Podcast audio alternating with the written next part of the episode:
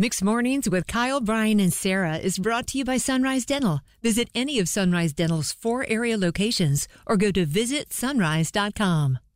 Is that how you're going to feel about me, Kyle, when I leave for paternity leave? What's that? You'll miss me more than life. I know. I want to be sending you that Barry Manilow gif that I like to send you when you take days off. You mean the Rod Stewart one? I'm sorry, Rod Stewart. Yes. They really do kind of look alike. Yes. I could see it. One's just got, you know, never seen a hairbrush. Have I told you lately that I love you? Yes, that's going to be my gif to Brian like every single day. In the meantime, welcome to Monday. It's Kyle, Brian, and Sarah on Mix 101.5. Congratulations to all the high school graduates. If you have a graduate that you'd like to celebrate on our show, welcome to call in 919-860-1015. In the meantime, saw this interesting story out of Ohio today. You know, if you live in a neighborhood, we're all dealing with stuff, right? Whether it's the HOA or neighborhood drama, right? Well, evidently this Ohio neighborhood is dealing with an invasion of groundhogs. Any little hole, like see up under that stair, they'll crawl up under there and have more babies.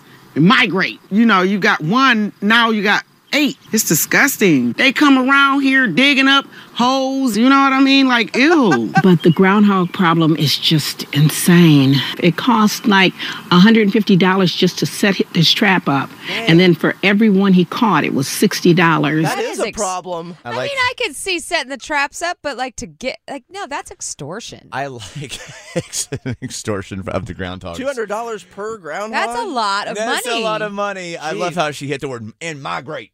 What are you dealing with in your own neighborhood? 919-860-1015. We have Hannah with us in Wake Forest. Hannah, what's going on with you with your neighbor? Because he plays the drums in his storage shed really loud. So we live 2 doors up from him, and we can be in our house watching TV and still hear kind of the thud of his drums.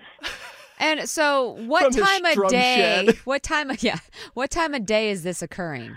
So it's usually on the weekends, so usually Saturday and Sunday, and it might start between 11 in the morning or 1 in the afternoon, and then it will usually continues until 7 or 8 o'clock at night, but sometimes it goes later. 11 to 7 o'clock at night? Yeah, does he sound like John Bonham? Like he's practicing so much. Yeah, I don't know. And I haven't figured out if I assume that he's in a band. And there are times when it sounds like there are more, like there are guitars with him. But there are lots of days when it sounds like it's just him.